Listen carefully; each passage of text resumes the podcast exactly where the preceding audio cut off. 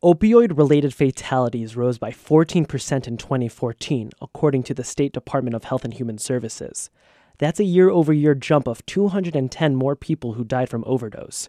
Spokesperson Jennifer Eisner says prescription drug deaths outpace those who fall victim to heroin. According to our data, heroin related deaths were more than three times higher among men than women. Um, and the rate for heroin related deaths was highest among young adults ages 25 to 35. Eisner says though young men are affected the most, drug poisoning deaths affect all Michigan communities. The state is recommending that pharmacists should be allowed to administer anti narcotic overdose drugs similarly to pseudoephedrine. I'm Eli Newman, WDET News.